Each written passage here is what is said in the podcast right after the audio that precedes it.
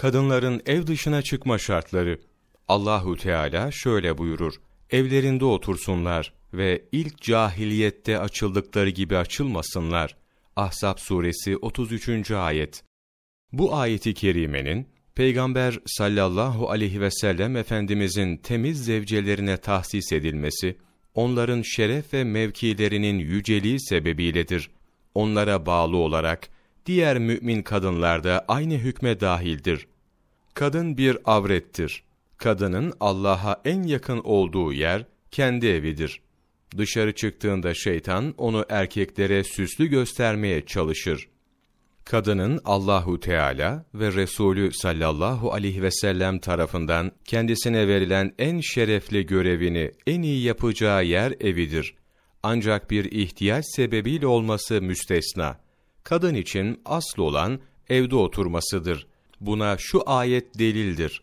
Onlardan, kadınlardan bir şey isteyeceğiniz vakit perde gerisinden isteyin.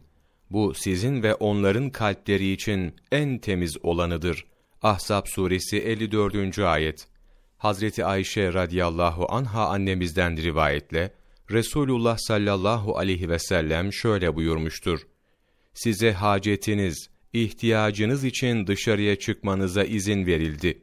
Müslim, İbni Ömer radıyallahu anh'tan rivayetle, kadınların zaruri ihtiyaçları için olması müstesna, evden çıkma konusunda hisseleri yoktur buyurulmuştur.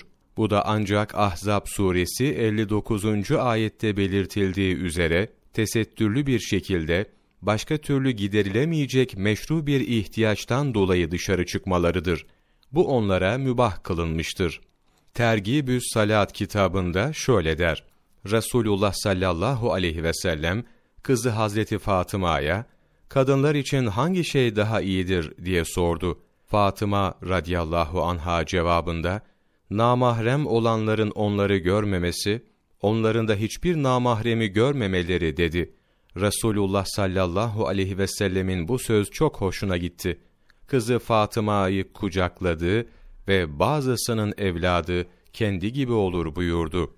İmam Kurtubi, Tefsiri Kurtubi, cilt 14 sayfa 179, Muhammed Rebhami, Riyadün Nasihin, sayfa 145, 1 Kasım Mevlana takvimi